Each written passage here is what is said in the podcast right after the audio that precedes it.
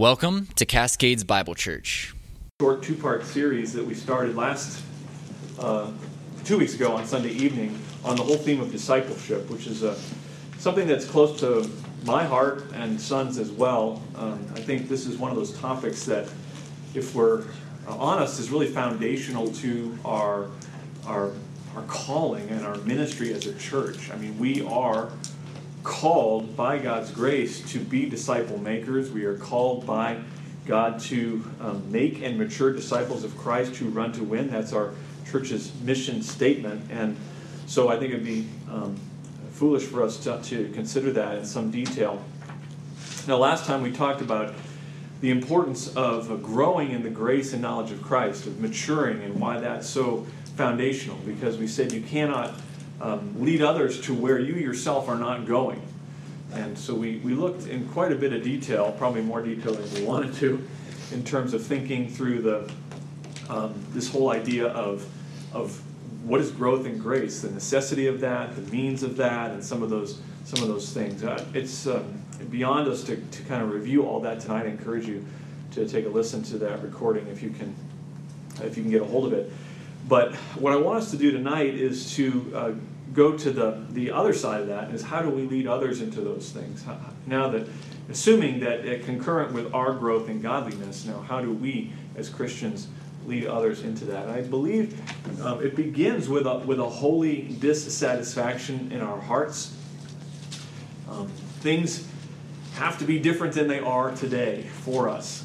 That's just, we are not what we ought to be, and um, uh, but we are not what we once were. And, and so things must be different in my life and in your life than they are today. They, they must be different in the world around us as a consequence of living for Christ. And that, that change, that, that growth, that taking us from where we are to where we need to be, uh, that is accessible as we strive to become uh, more influential people, as we learn to become more effective disciple makers. Uh, and I don't want this whole concept of discipleship or, or being a disciple maker, I don't want that to communicate the wrong thing. In the Bible, discipleship is not um, reserved only for the super godly.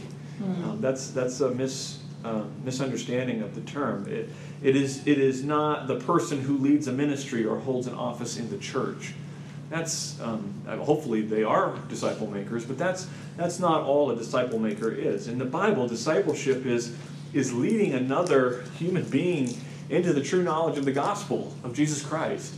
Um, discipleship is, is caring enough to be a difference maker in another believer's life, such that you would lead them to greater, greater faithfulness. And so there has to be within us this, this holy dissatisfaction with the status quo. We are not content to be where we are. We want to grow ourselves and we want to see others growing in godliness also the, the responsibility of discipleship is obvious to us. I mean, we know in, uh, in Matthew 28, in verses 18 to 20, um, the Great Commission is given to us by the Lord. He says, All authority has been given to me in heaven and on earth. Go therefore and make disciples of all the nations, baptizing them in the name of the Father and the Son and the Holy Spirit. And, um, and that he says, to do that, we are to go about that, teaching them to observe all that I have commanded you, and lo, I am with you always, even to the end of the age.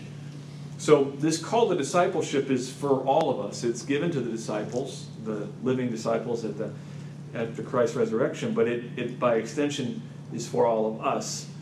Um, and so, discipleship is for all of us. It, it extends to the new Christian, the, the baby Christian who only knows how to say, you know, all I, all I can say is, let me tell you what the Lord has done in my life. And it, of course, is um, for the person who's walked with Christ for decades. So I want us to consider, and this is something that we talked about a, little bit with the men a few, um, I guess it was several weeks ago, this idea of influence, this concept of influence. And we just, we just hit it with a glancing blow, but I want to go back to this because it's sort of foundational to this whole theme of discipleship. The idea of influence at the end of the day is a simple lordship concept. It, is, it goes hand in glove with the idea of lordship. That is to say, if God is, uh, you know, if He has taken up residence within you as a believer, as a child of God, that he is going, excuse me, to change who you are and act to reflect his glory in the world. Um, that's what it means to be alive in Christ. And, and so the, this, um, so influence is, is, a, is connected to just being a child of God. Uh, look at Matthew, um, Matthew chapter 5, Sermon on the Mount. Matthew chapter 5 and verses 13 to 16, our Lord says, You are the salt of the earth. But if the salt has become tasteless, how can it be made salty again?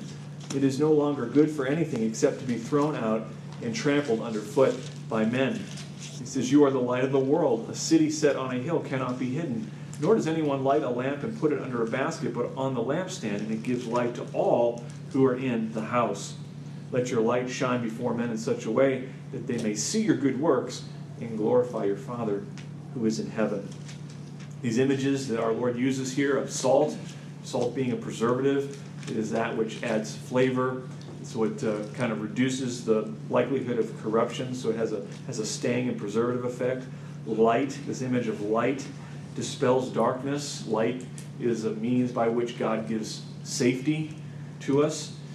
Uh, and then this whole image of a city on a hill, which we know so well, is uh, we are unmistakable as believers, unmistakable beacon of truth living uh, boldly before a watching world. Christians should, the, the point is that Christians should be seen, Christians have an opportunity to be heard. Um, and so that, that is what we're talking about when we're talking about influence.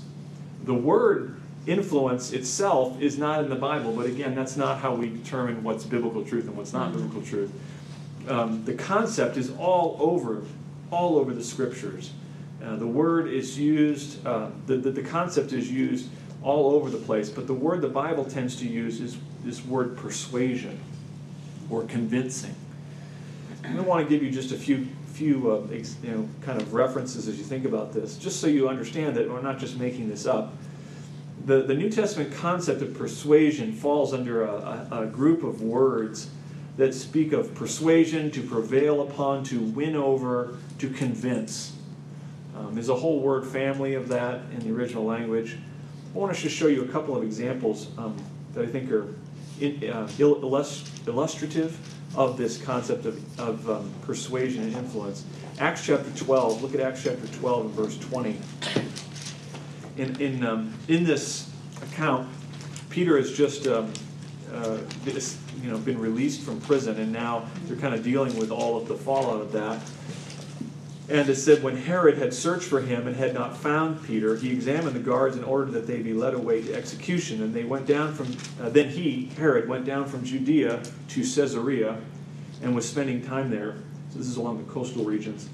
Now he, Herod, was very angry with the people of Tyre and Sidon. The, this region, this coastal region, was very much dependent upon the region of Galilee, and Herod didn't really care for them. I think he kind of viewed them more as maybe just a, a drain on his resources.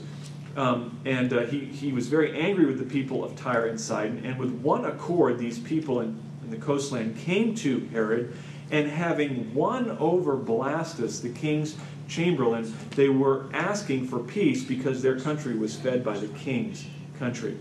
So this this uh, the the uh, what they what you see here are these people in Tyre and Sidon, basically seeking to persuade to win over, to uh, having, some translations say, having made Blastus his friend, um, they were asking him for peace.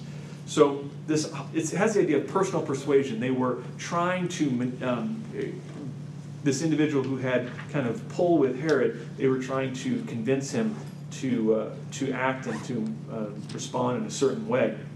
So persuasion, personal persuasion, is one of the ways that this term, this this uh, word family is translated.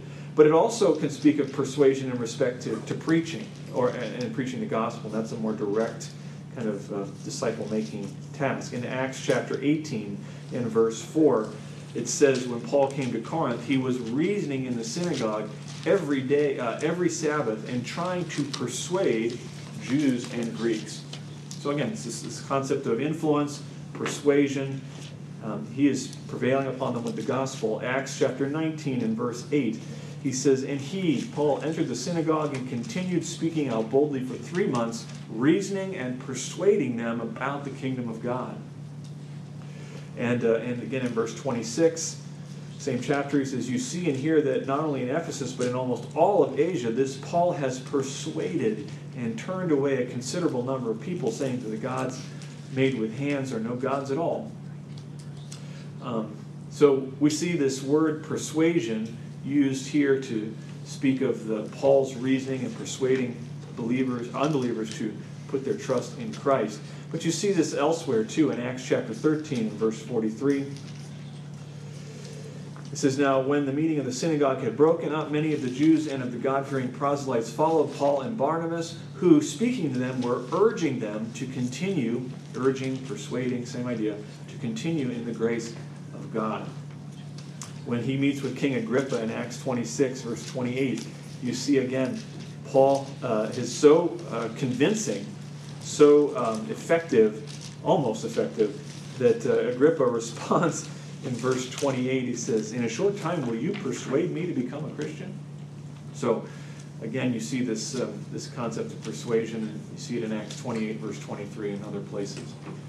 And so the point is, I guess, as we kind of approach this, is do you and I have any capacity, by the grace of God, to persuade people to come into the kingdom of God? Do you have any capacity to urge fellow believers on in the things of the Lord? That's the question. This is essential because God has given each one of us the responsibility of discipleship. And discipleship is about being a person that wields spiritual influence in the lives of others. And so the question that, that the book of Acts um, points us to, to and asks of us is are we doing this?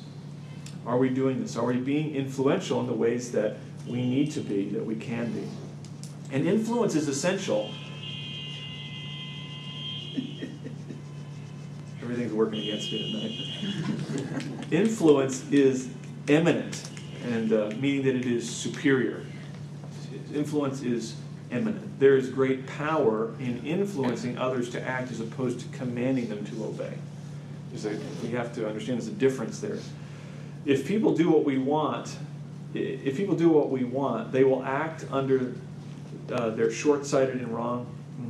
They'll do so in a short-sighted and wrong-minded way if, if they just command people to do things. That's not the point. We want people to be serving God and not simply doing what we desire as a, as a disciple maker to get people to the point where they are acting, doing, serving because they want to, oftentimes is a battle that is hard fought over the long term, but one that once it has been, that victory has been secured, will never have to be won again because the Spirit of God will be at work in them. So to fight the battle of the mind that influences, persuades another to make obedience their personal responsibility, that is, is a hard fought task it is a slow task, and yet it yields permanent results. Because what happens is when someone is influenced, when, when, when they are persuaded, when they are convinced, then the char- their character is captive to God and His purposes going forward.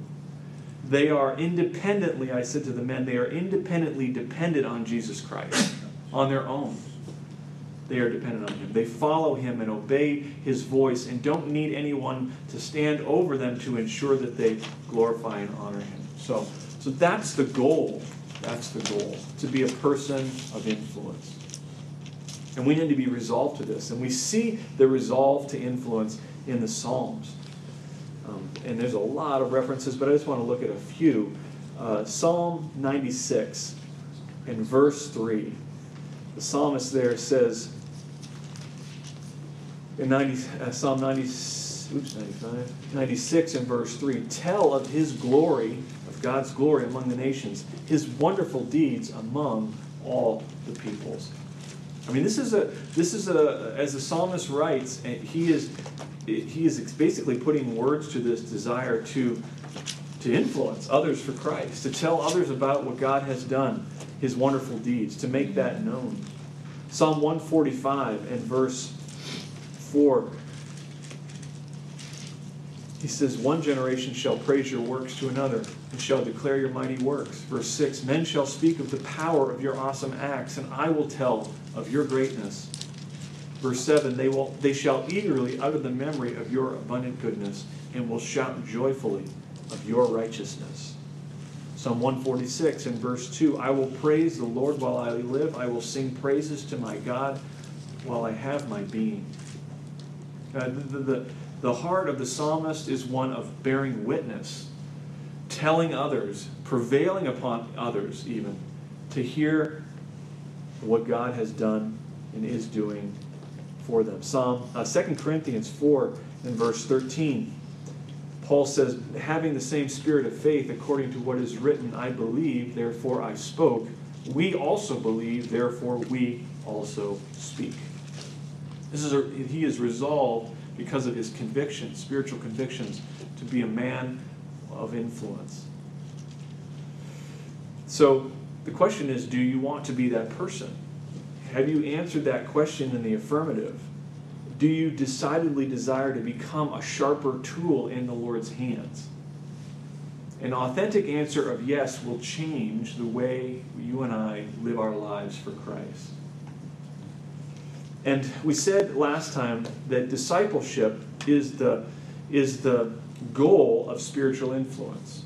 Discipleship is the goal of spiritual influence. Discipleship is the New Testament model for spiritual growth. If you want to grow or impact others, then that growth will occur in what the New Testament generally, call, generally calls discipleship. And of course, the term disciple or mathetes occurs um, 200 times in the New Testament, um, and it's all of those are concentrated um, really in uh, the Gospels and the book of Acts. After that, you don't see the term thrown around that much. But um, the uh, spiritual influence then is the means by which discipleship takes place. Disciple, so spiritual influence is the means, and discipleship is is the goal. And we said that the, the, the working definition of discipleship is, um, and I'll give it to you again because it's, it's a little long, is to purposely exemplify in oneself and reproduce in another through the vehicle of a Christian friendship measurable spiritual progress. Every part of that we said is important. We are to purposely exemplify in oneself. We are to be godly and pressing toward the mark. And then we are to reproduce that, that growth in godliness in another. And we do that through the vehicle of a Christian friendship, such that we bring about measurable spiritual progress. So, discipleship is the goal, spiritual influence which is really through the means of Christian friendship, a genuine friendship, is the uh, is the means of the vehicle through that for that to take place. So I want to talk a little bit about discipleship through the means of spiritual influence. That's, that's what we kind of want to look at as we kind of wrap up tonight. And give you a few things to kind of headings to help us think about discipleship. Now, I'm kind of keeping this more on the higher level because exactly how this is going to work out is going to vary depending on the interaction, the nature of the of your relationship with different people in different places and at different times. But but these are kind of the general principles I think that are helpful as we think about discipleship. Remember, influence is the means, spiritual influence for Christ's sake, not for our sake or for anyone else's, but for Christ's sake. And discipleship is the goal. The first kind of discipleship principle is this discipleship involves a pervasive orientation toward others. Discipleship involves a pervasive orientation toward others. In other words, discipleship, in discipleship, sensitivity to people is, is vital, it's essential. And, um, and we see these examples. Uh, in Paul's, I think Paul becomes a great model for this. Um, he, we're going to look to so many of his letters to, to kind of walk us through this, this con, these concepts tonight. But, but uh, if you turn to 1 Thessalonians chapter 2 and verses 7 to 12, you will see a little bit of the imagery that Paul, as he thinks about discipleship, uh, having a pervasive orientation toward others. In 1 Thessalonians 2 and verse 7, he says, But we prove to be gentle among you, as a nursing mother tenderly cares for her own children. Having so fond, uh, this is verse 8, having so fond an affection for you, we were well pleased to impart to you not only the gospel of God, but also our own lives, because you have become very dear to us. For you recall, brethren, our labor and hardship, how working night and day so as not to be a burden to any of you, we proclaim to you the gospel of God.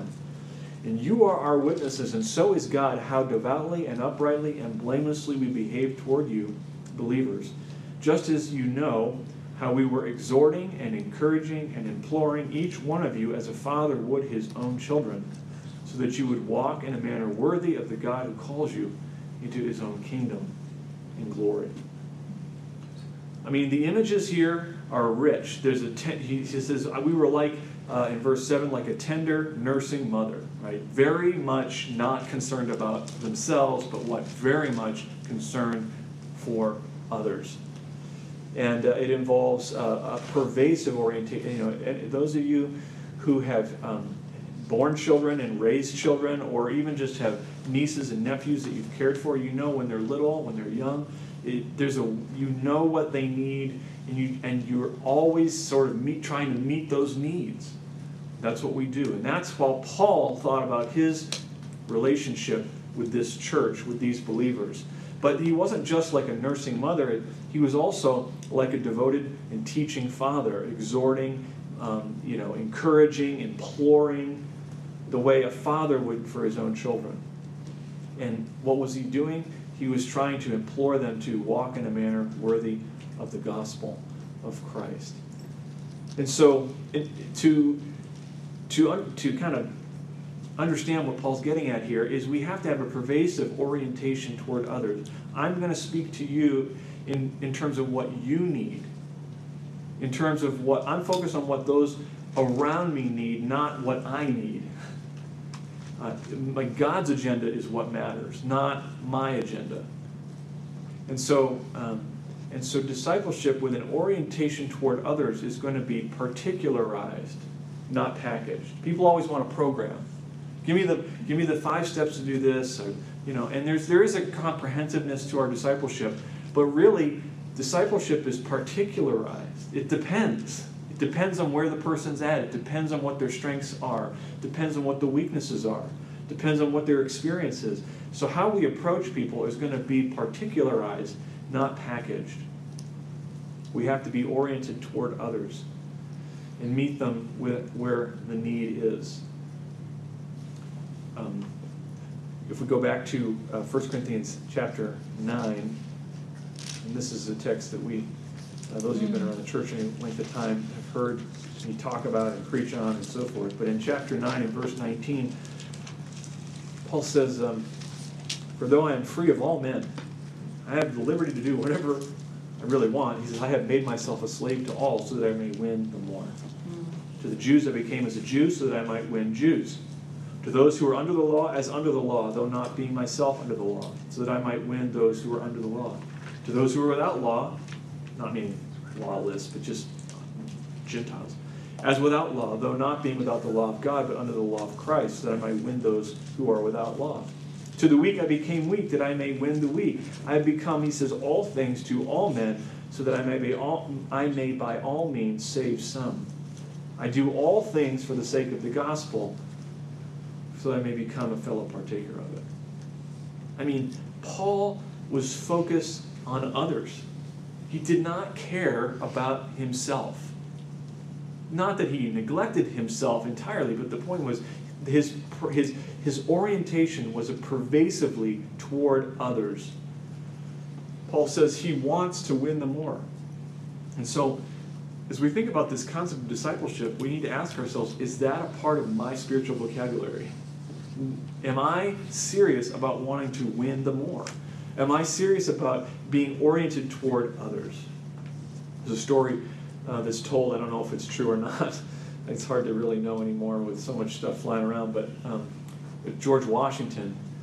George Washington was, he was a big guy. Um, 6'2", something like that, 6'3", I forget how tall exactly he was. When most guys his age were, at that time, were, you know, were 5'5", 5'4", they were little. little guys back then. But despite being such a massive target, uh, he showed virtually no fear on the battlefield. One of unique opportunity is recorded in 1755 when uh, he was fighting for the British and um, they were engaged in the French and Indian War against, uh, against the adversaries. The British were, were being pushed back. They were actually losing this battle of um, Monongahela. I think that's how it's pronounced. Mm-hmm. This battle, uh, which took place at, toward the beginning of the French and Indian War, saw one general, uh, his forces meet a, a, massive defeat against a much smaller Native American and French colonial troops. And that general, Braddock, died in battle, and his forces fell into disarray. So the lines broke, it just kind of became chaos. Washington, until it said, took command in organizing a retreat so as to save lives and to, to kind of regroup. And he did that by riding between all the collapsing front, all the collapsing lines. And during the chaos, he lost two horses and had four bullet holes shot through his coat. And it's worth noting that the danger of losing even one horse in a battle um, is, you know, especially in a, in a battle like that, in a retreat, that would cause most officers to, um, to panic. That would cause most officers to, um, to give up and to flee. But Washington got a second horse, and then after that, he got another horse, and he just kept getting shot out from underneath him. And the bullet holes didn't seem to spook him either, apparently. In fact, a year earlier, he had written a letter to his brother explaining his feelings about being on the battlefield. And he said in that letter, I heard the bullets whistle, and believe me, there is something charming in the sound. it's nuts. but why would he do that? Why did he do that? Because he didn't care about his own life. He didn't care. It didn't matter to him. He was so concerned about his men, he was so concerned about the cause that he was fighting for, that he would not give up, he would not panic, he would not retreat. And so we have to ask ourselves are we so into ourselves and our comfort that we are retreating spiritually? Because we do that sometimes. We, we become self focused and self pity, and no one's doing this for me or no one's helping me. But really, that's, that's the wrong questions to be asking. We need to be like Washington, riding toward the sound of bullets in ministry to be, to be uh, effective in this task of discipleship. So, so we need to be, have a pervasive orientation and concern for others. A second kind of heading that you can kind of walk us through this concept is discipleship not only has a pervasive orientation toward others, it invests a profound um, intimacy in others. It invests a profound intimacy in others. If we go back to 1 Thessalonians 2, in verse 17, uh, at the end of that uh, chapter there, Paul, kind of, he was taken away from them kind of before he, had wanted to. He says, But we, brethren, having been taken away from you for a short while in person, not in spirit, were all the more eager with great desire to see your face. For we wanted to come to you, I, Paul, more than once, and yet Satan hindered us. And then he says this For who is our hope or joy or crown of exaltation? Is it not even you in the presence of our Lord Jesus that is coming? For you are our glory and joy. There is, uh, in these words, they are just soaked with um, a, a, relational uh, concern. Paul has a, has a deep and an abiding relationship with these believers in this church. And he is in, and that is a function of his effort. You know, he, he has done this. And you see it come out in verse 17. He, he planted the seeds of selfless concern and intimacy, verse 17. We have been taken away from you for a short while in person, not in spirit. We're all the more eager and desire to see your face. He wanted to be with them. He wanted to, he wanted to look them in the eye. He wanted to enjoy their fellowship and their company. He planted the seeds of courageous perseverance. Verse 18, we wanted to come to you more than once and yet Satan hindered us. The only thing that could keep Paul from coming to them was Satan's buffering, buffering him. But he persevered. He says, I long to be with you. I, I, I love you. I care for you. I want to I want to invest in your life. I want to finish the work that I began. This uh, selfless intimacy, courageous perseverance, that's in discipleship, that's what we individually put into the process with other people. Um, again, we see this come out in his, as he's defending his ministry in 2 Corinthians 6 against um, all kinds of slanderous accusations, most of which were either not true entirely or they were distorted and misunderstood. In chapter 6 and verse 4, he says, but he, defending himself, he says, But in everything commending ourselves to you as servants of God in much endurance, in afflictions, in hardships, in distresses, in beatings, in imprisonments, tumults, labors, sleepless nights, in hunger, in purity, in knowledge, in patience, in kindness, in, holy, in the Holy Spirit, in genuine love in the word of truth, in the power of God, by the weapons of righteousness for the right and left hand, by glory and dishonor, by evil report and good report, regarded as deceivers and yet true, as unknown yet well known, as dying yet behold we live, as punished yet not put to death, as sorrowful yet always rejoicing, as poor yet making many rich, as having nothing yet possessing all things. He says, This is, this is how we conducted ourselves before you we laid it all down. He says, Our mouth has spoken freely to you, Corinthians. Our heart is open wide. You are not restrained by us. He says, The problem is with you. You are restrained in your own affections. I mean, Paul put everything into that church. He poured his life into that church. And he pastored that church for many, many months. And he came back and, and visited them. Like he loved them. Verse 13 he says now you reciprocate in kind. 7 chapter 7 verse 2 make room for us in your hearts. We have wronged no one. We have corrupted no one. We took advantage of no one. It was all for their sakes. He loved them. He invested in them. He cared for them. Mm-hmm. colossians 6 verses 1 uh, 2 colossians excuse me 2 verses 1 and 2 he says i want you to know how great a struggle i have on your behalf for those who are in Laodicea, and for all those who have not personally seen my face, that their hearts may be encouraged, having been knit together in love, and attaining to all the wealth that comes from the full assurance of understanding. Hearts knit together, that was his desire. This is the heart of a disciple maker. We want others to know the fullness and joy that comes with Christ, in Christ. Philippians 2 in verse 20 as Paul speaks about his discipleship and relationship with Timothy. He says, I have no one else of kindred spirit who will genuinely be concerned for your welfare. That's why he says, I'm sending him. For they, all these other people, all seek after their own interests, not of Christ Jesus. But you know of his proven word, that he served me in the furtherance of the gospel like a child serving his father. There was, there was a genuine interest a mutual concern. Paul says Timothy is a kindred spirit. We are of one soul. This is a, you don't get to this place by accident. It's intentional. He says uh, he was concerned for the things of Christ because that's what we love.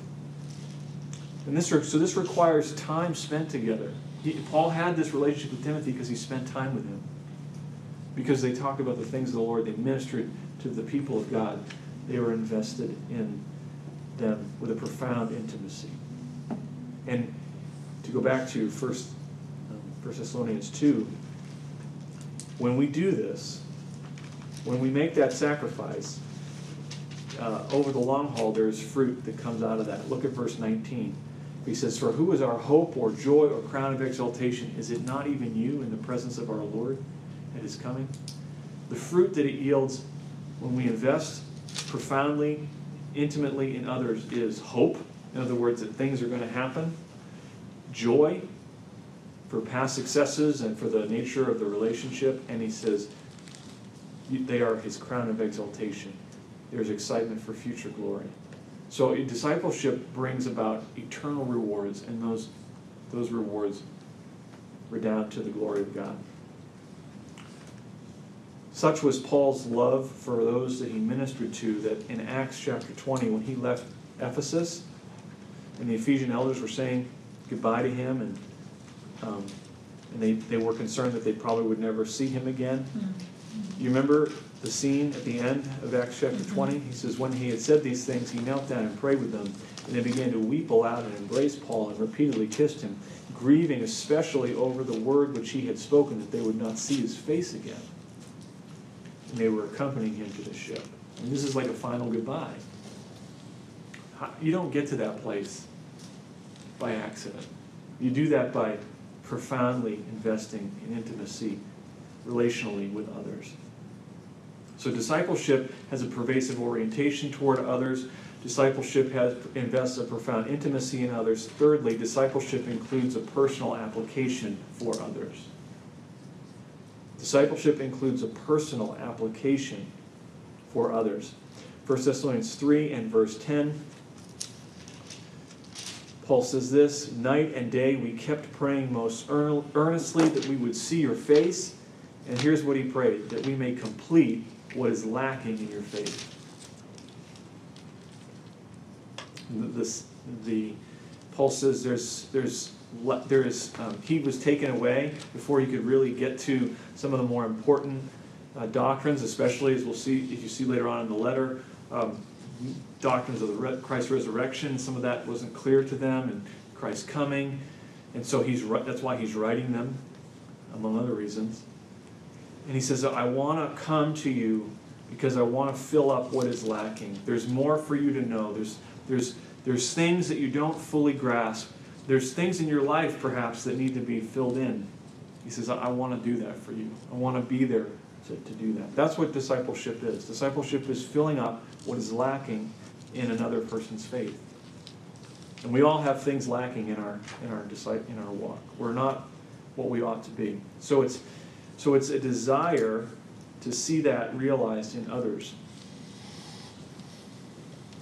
A fourth kind of principle, and this has some kind of subpoints. That's all well and good, but why don't people do it? Why don't people why don't they have a pervasive orientation toward others? Why don't they invest in others in, in, a, in a personal way? Why do they not want to bring a personal word of application? I just want to address some of the challenges. So, discipleship, the last kind of principle is discipleship embraces the challenge of change. Discipleship embraces the challenge of change in other people. Change is difficult. Um, spiritually speaking. Why is it so hard, and um, what, what, what hinders us? Well, uh, first, change is a challenge because laziness and comfort hold such allure over our hearts and lives. Laziness and our own kind of personal comfort hold a lot of allure over our hearts. Change, spiritually speaking, to be a person of influence involves the movement of a virtually immovable object. Mm. Right? I can't make somebody be godly. That's something that God has to do within them. It's, it's a hard task, it's a, it's a challenge. Matthew 8, verse 20, Jesus said, The Son of Man has no place to lay his head. So, to be a disciple maker, to be consistent and faithful in this, is not um, going to lead to a life of, of ease. It's not going to lead to a life of comfort. It's a life lived for the benefit of other people. Disciple makers work tirelessly in the most uh, sometimes adverse circumstances. Uh, John chapter 10, Jesus talks, compares himself to the Good Shepherd. In John 10, in verses 11 to 13, we see a little bit about the challenge, the, the, the forfeiting of comfort that comes with discipleship.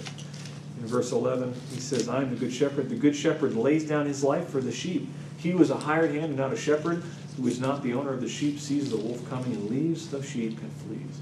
And the wolf snatches them and scatters them. He flees because he's a hired hand and not concerned about the sheep. It's easy for people in the church to have a hireling mentality when it comes to commitment to others. I see it all the time, you know, and, uh, and I don't fault people for having that mindset because uh, in a world where you can pretty much do and be or go and have anything you want, at least in our culture, uh, that translates over into the church. I want a church that meets all my needs. I want a church that scratches every itch, has every program that I like. You know, as a better looking pastor, whatever it is you want. So, so people look at the church like they look at, they, they choose a church like they choose a restaurant. I like the food there. I like the ambiance. I like the music. But that's, um, while we do need to use wisdom and discernment as we choose a church, and not to say that all decisions like that, everyone's decision for not going one place or another is always selfish, but but when we have a hireling mentality, when, when things become difficult, when things are a challenge, people just cut loose, they just mm-hmm. disappear, they're just gone. Um, we don't want to have a hireling mentality when it comes to ministry. It, sometimes, if um, if we don't see anyone sort of following us, that we don't feel like we're having spiritual influence, it's not always the case, but it could be that you're just not loving other people. John chapter 10, um, verse 3 To him the doorkeeper opens, and the sheep hear his voice, and he calls his own sheep by name, and he leads them out. Because of the way the shepherd cared for the sheep, they followed him. Uh, verse 13 he, he flees, disappears because he's a hired hand, he's not concerned about the sheep. So so you know part of the problem could be if we don't find ourselves being able to have influence over other people in, a, in, a, in the godliest of ways it's maybe because we're just not loving other people. Maybe we're just all about ourselves.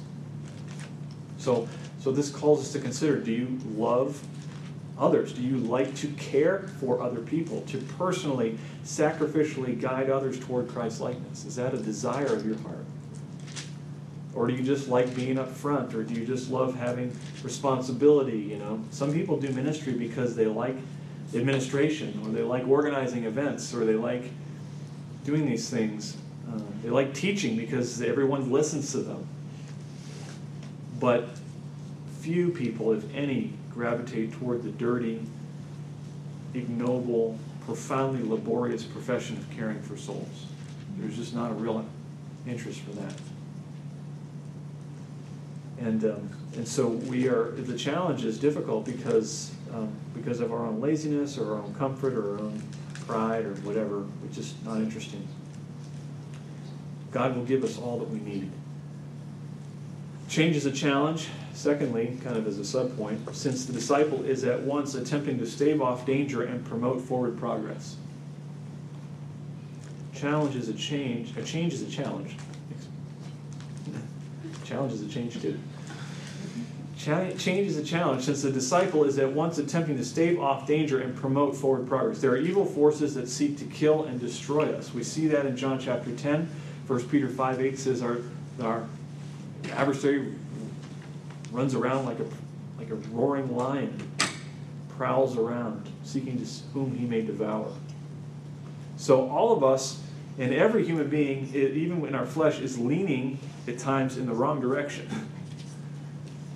we are inclined to the wrong things. Change would be easier if we had even neutral inclinations, but oftentimes our flesh takes us the opposite direction. So our task as a, as a disciple maker, as one who bears influence, is, is especially hard. Because we're also we're not only trying to defend against the enemy, but we're trying to, like Washington, trying to lead a, lead the troops forward. God does promise a safety. Matthew 6, verse 33 tells us that uh, if we seek his kingdom and his righteousness, all the things that we need will be added unto us. But uh, we also need spiritual victory. We need, we need God's decisive deliverance. 2 Timothy 4, verses 17 and 18, Paul says, The Lord stood with me, speaking about his, um, his labors and strengthen me, his defense, so that through me the proclamation might be fully accomplished, and that all the Gentiles might hear, and I was rescued out of the lion's mouth. The Lord will rescue me from every evil deed, and I will, and will bring me safely home to his heavenly kingdom. So, so the challenge is, a is um, change is a challenge because it, it requires us to, to lead others, and we need decisive deliverance and spiritual victory from the Lord. Thirdly, change is a challenge because it's difficult to seek and save lost sheep. It is a challenge to seek and save lost sheep. Matthew 19, verse 10 The Son of Man came to seek and to save that which was lost. And um, the sheep are lost and they don't even know it. Unbelievers, they don't even know that they don't have Christ. They're happy to do that. Sometimes the sheep don't want to be found. Jude, uh, Jude uh, verses 22 and 23. Jude, I think, kind of alludes to this. He says, I have mercy on some who are doubting, save others, snatching them out of the fire, and on some have mercy with fear, hating even the garment polluted by the flesh. Some are struggling, you have to go after them.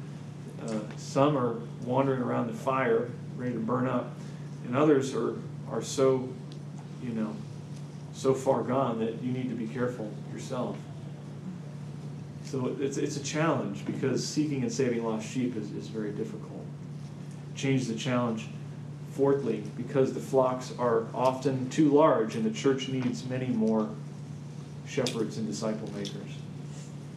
Change is a challenge because the flocks are too large. The church needs many more shepherds. We want to build a ministry here at the church where others help feed, assist, and lead one another. Mm-hmm. We can't do that ourselves. We cannot do that ourselves. And a lot of churches struggle with this whole implementation of discipleship because they just don't have enough people that are committed to the work. Mm-hmm. They just aren't doing it. And they're looking to the handful of elders, deacons, ministry team leaders, small group leaders to do all the work. But, but that's, that's the wrong mindset. Matthew 9. Matthew 9 and verses 34, uh, 35 to 39, Jesus reminds us that um, there is much work to be done and very few workers. Verse 35, 9, 35. Jesus was going through all the cities and villages, teaching in their synagogues, proclaiming the good news of the kingdom, and healing every kind of disease and every kind of sickness, and seeing the people just these masses of people, he felt compassion for them because they were distressed and dispirited like sheep without a shepherd. And then he said to his disciples, The harvest is plentiful, and the workers are few. Therefore, plead, beseech the Lord of the harvest to send out workers into his harvest. I mean, it's that's that's it's a tale as old as time. I mean, there's just not enough workers. So few people want to care for souls because it's hard. And so we have to ask ourselves at what point in my life will I have the fortitude to keep uh, a little adversity and a little difficulty from stopping me? Mm. At what point will am I willing to take up the task? You know, when are we finally going to break through the whine barrier? right? When our kids were little, I could excuse my kids when they were little falling down and getting frustrated and uh, being a frustrated mess because they couldn't get their, you know, their left arm in their sleeve. That's normal for a little kid, but I can't excuse myself doing the same thing. But we do that sometimes.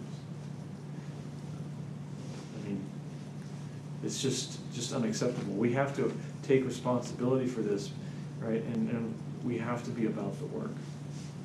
Fifthly, change is a challenge because disciple makers must be a professional burden bearer burden bearer.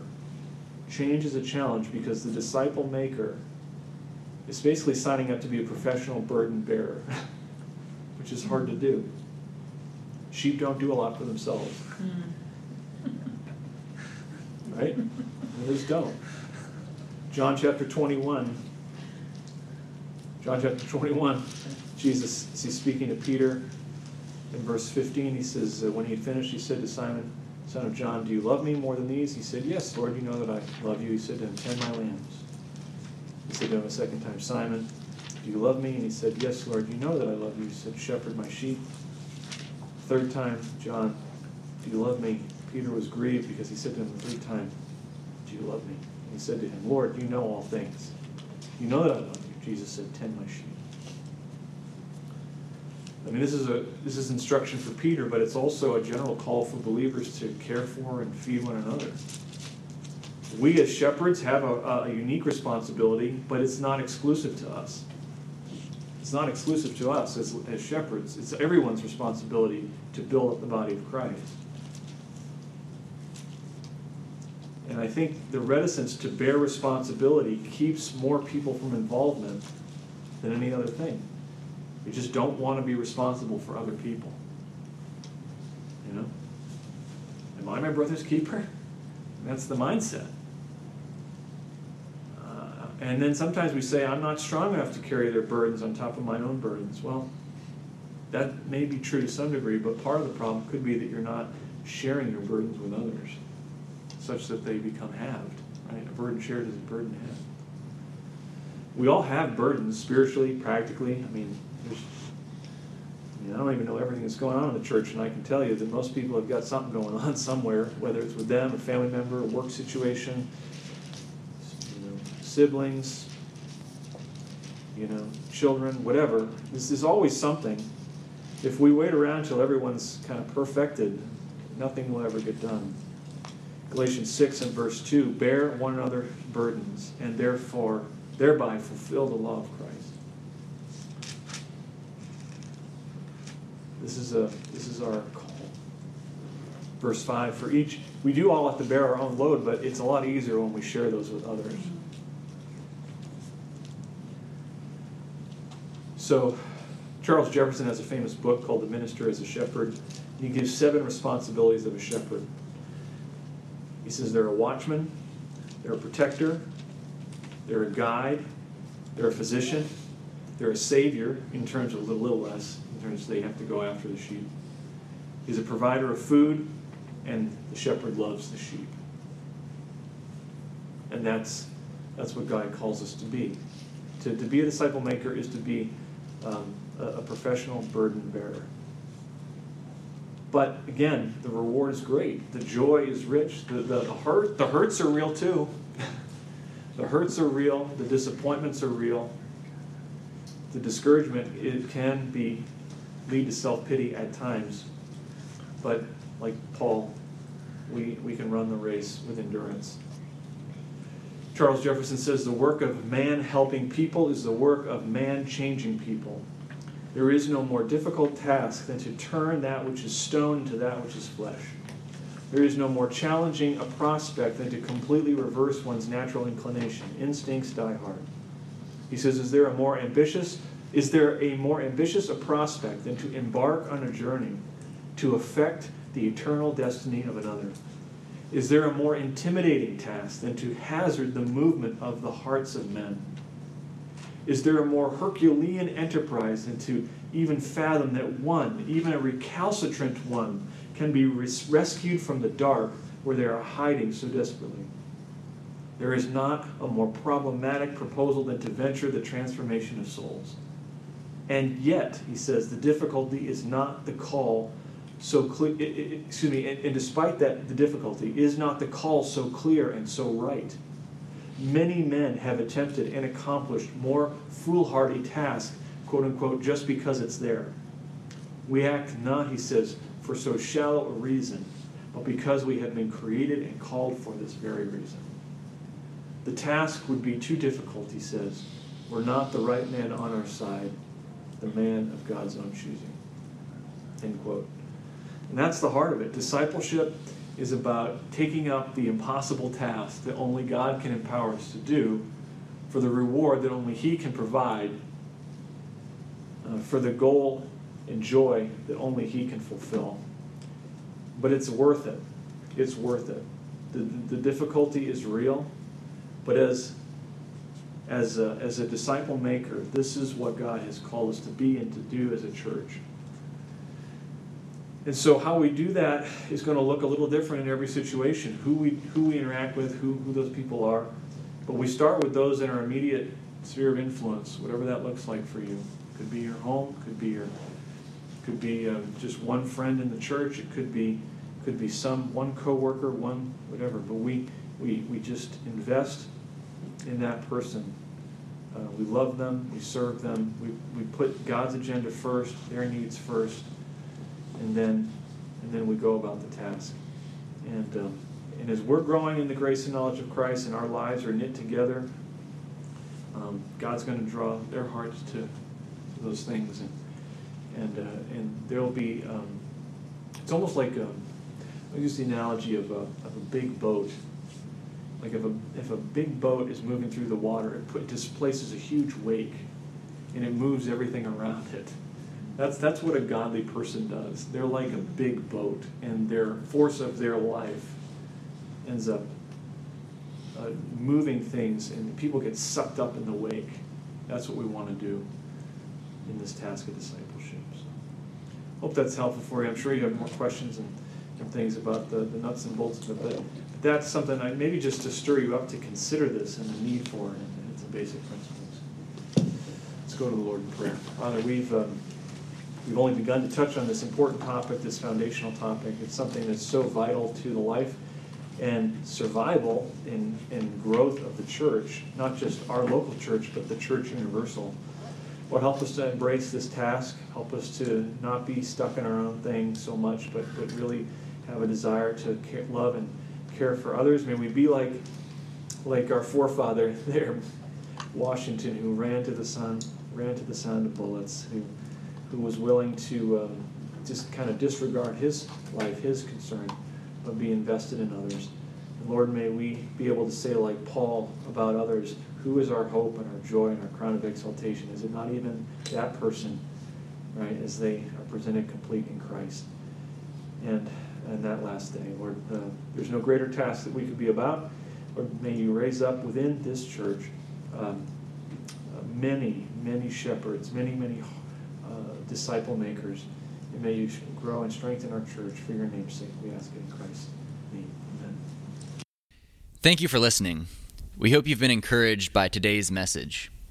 For more information or more messages like this, visit us at cascadesbiblechurch.com or subscribe via your favorite podcast app.